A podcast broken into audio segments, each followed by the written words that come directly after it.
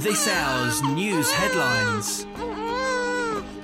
We begin today with breaking news.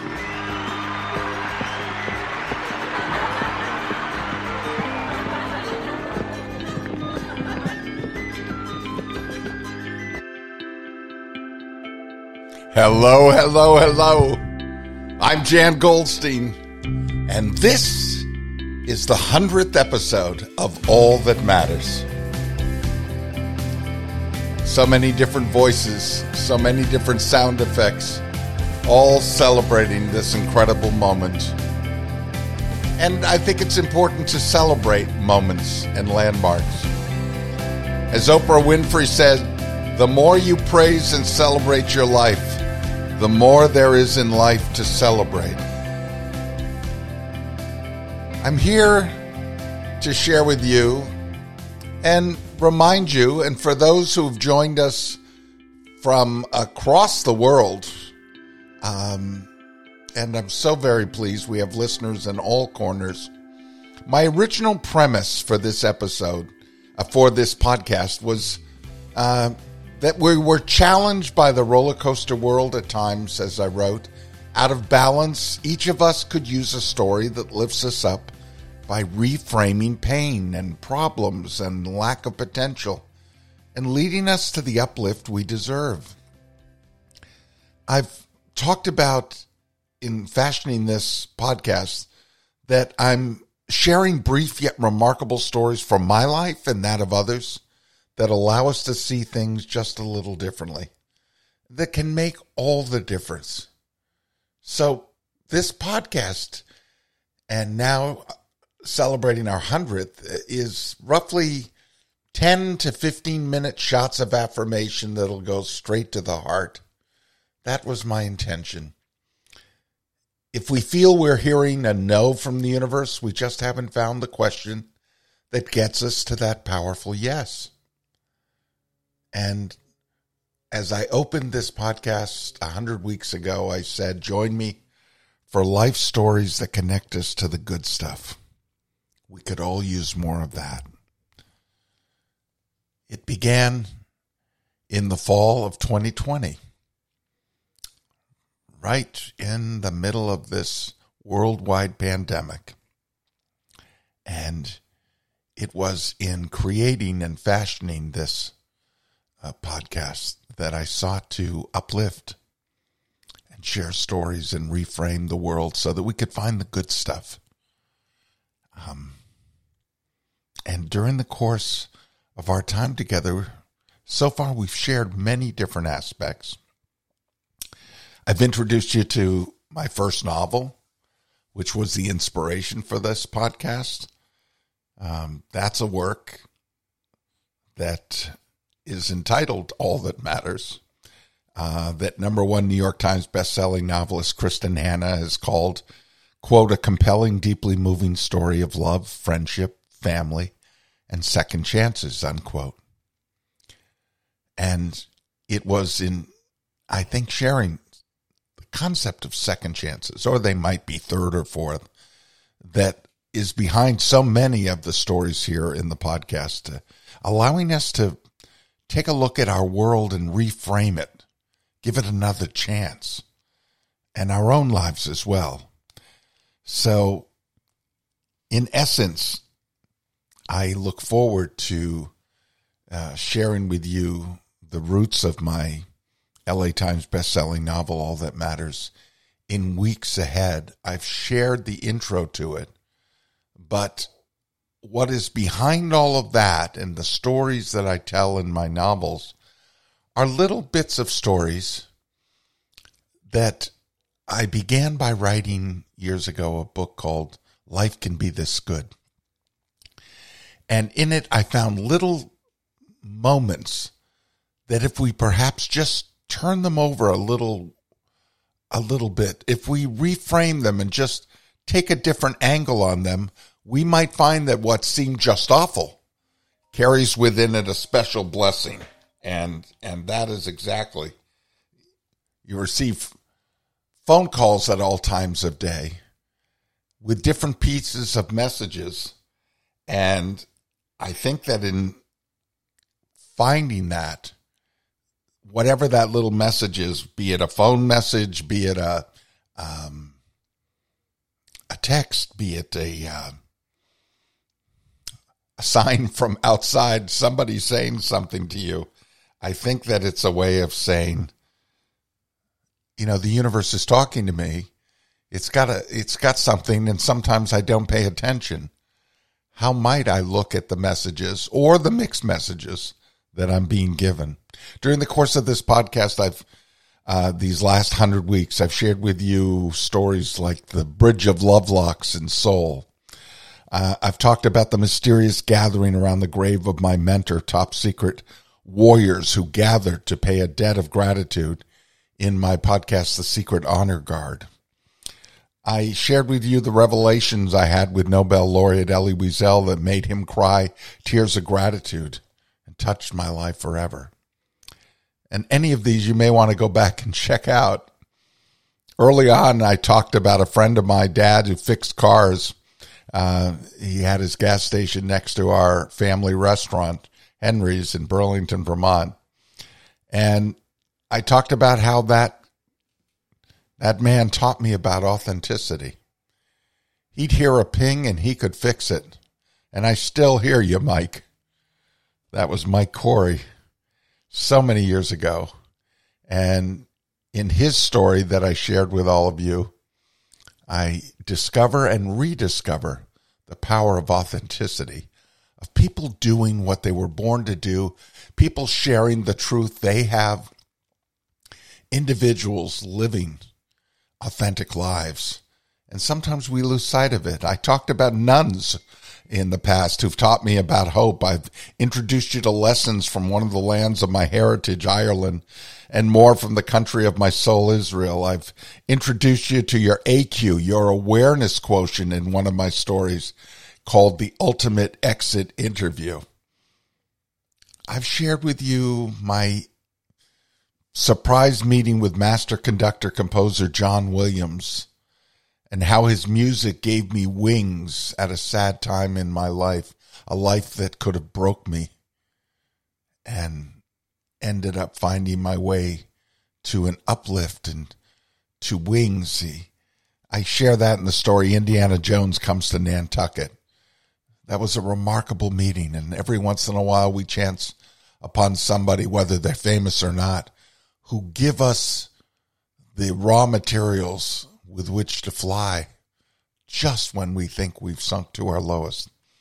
I've explored theater in these podcasts from Angels in America to Joe Turner's Come and Gone to Hamilton. I've shared my moment with August Wilson at an intermission of one of his plays and his challenges to me to to make me think about what he had written and the fact that the audience is so important with the history they bring to a a production uh, and that's true of life. And I've shared with you the personal advice I received as a young uh, man from Leonard Bernstein. It was transformative. These remarkable meetings um, have impacted my life, and I've tried to use this podcast to share in what ways they impacted and what message they might have for all of us. Um, I've shared on this podcast uh, a poet, Amanda Gorman's challenging us at another landmark event at an inauguration that we can find the good stuff, the authentic voice, the possibilities ahead of us. As she puts it, quote, if only we are brave enough to see it. If only we are brave enough to be it the luminescence I've talked about of nature's dancing aurora borealis can be manifested in our own lives if, as Emily Dickinson says, we, quote, dwell in possibility. Sometimes people we never really knew early on in life can reveal the greatest gifts of life later on. And I shared that with you in my podcast about my late brother, Mark, a renowned scientist who taught me poetry and grace. And in the Miracle of Jeffrey podcast, I shared how a 15 year old boy taught me about the power of attitude, fortitude, and the awesomeness of a smile in the midst of life's greatest challenge. I've shared with you on a podcast called When Heaven and Earth Kiss the tale of my Irish honeymoon and the magic of chasing sunsets with my wife. I've shared with you the discovery of the myth of the little people of Kauai in the Menehune are for real, one of my earliest podcasts, and shared with you stories of these little people as Hawaii teaches us with their folklore about the world around us. I've introduced you to the man in blue pajamas and his end of life story of love and my remarkable encounter with Mrs. Anwar Sadat on the hills overlooking Los Angeles, in which she shared with me her personal story of her hus- husband's sacrifice and dreams of peace, and the events of his death, and the need to tell his story. And she asked me to please tell it and share it. You'll find that amongst the podcasts in my first hundred. That is this podcast a place we tell stories that can inspire and uplift because the landmarks of our lives come in all shapes and sizes. It might be a child speaking a first word, intelligible or not. Yes, worthy of celebration. Completing a trip we long dreamed of, or opening a new business, ending one relationship that has not served us, and perhaps beginning a new choosing new paths, new faiths, new friends, falling in love, recognizing the beauty of being alone and that of being with friends and family, each with its own beauty and texture and colors. That is all worthy of celebration. I share with you the words of Abraham Joshua Heschel, that remarkable Jewish philosopher who said, people of our time are losing the power of celebration. Instead of celebrating, we seek to be amused or entertained. Celebration is an active state. It's an act of expressing reverence or appreciation. To be entertained is a passive state. It is to receive pleasure afforded by an amusing act or a spectacle. Celebration is a confrontation, giving attention to the transcendent meaning of one's actions. My response has been to look at this podcast and this moment as a pathway to reclaiming celebration as confrontation, to give attention to actions that transcend and bless. One way to do that is to reclaim our own selves, imperfect, but more powerful than we often realize. In one of my earliest podcasts, I asked in a podcast entitled Mixed Messages do we sometimes refuse service to ourselves? Do we surround ourselves with thoughts or people that hold us back? We can do something about that, I say.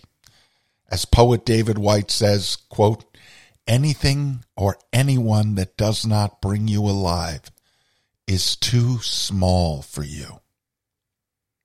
Again, on this hundredth episode, let me remind you anything or anyone that does not bring you alive is too small for you. So, what does this moment of attaining a hundred episodes of this podcast mean to me? It means that I kept on keeping on.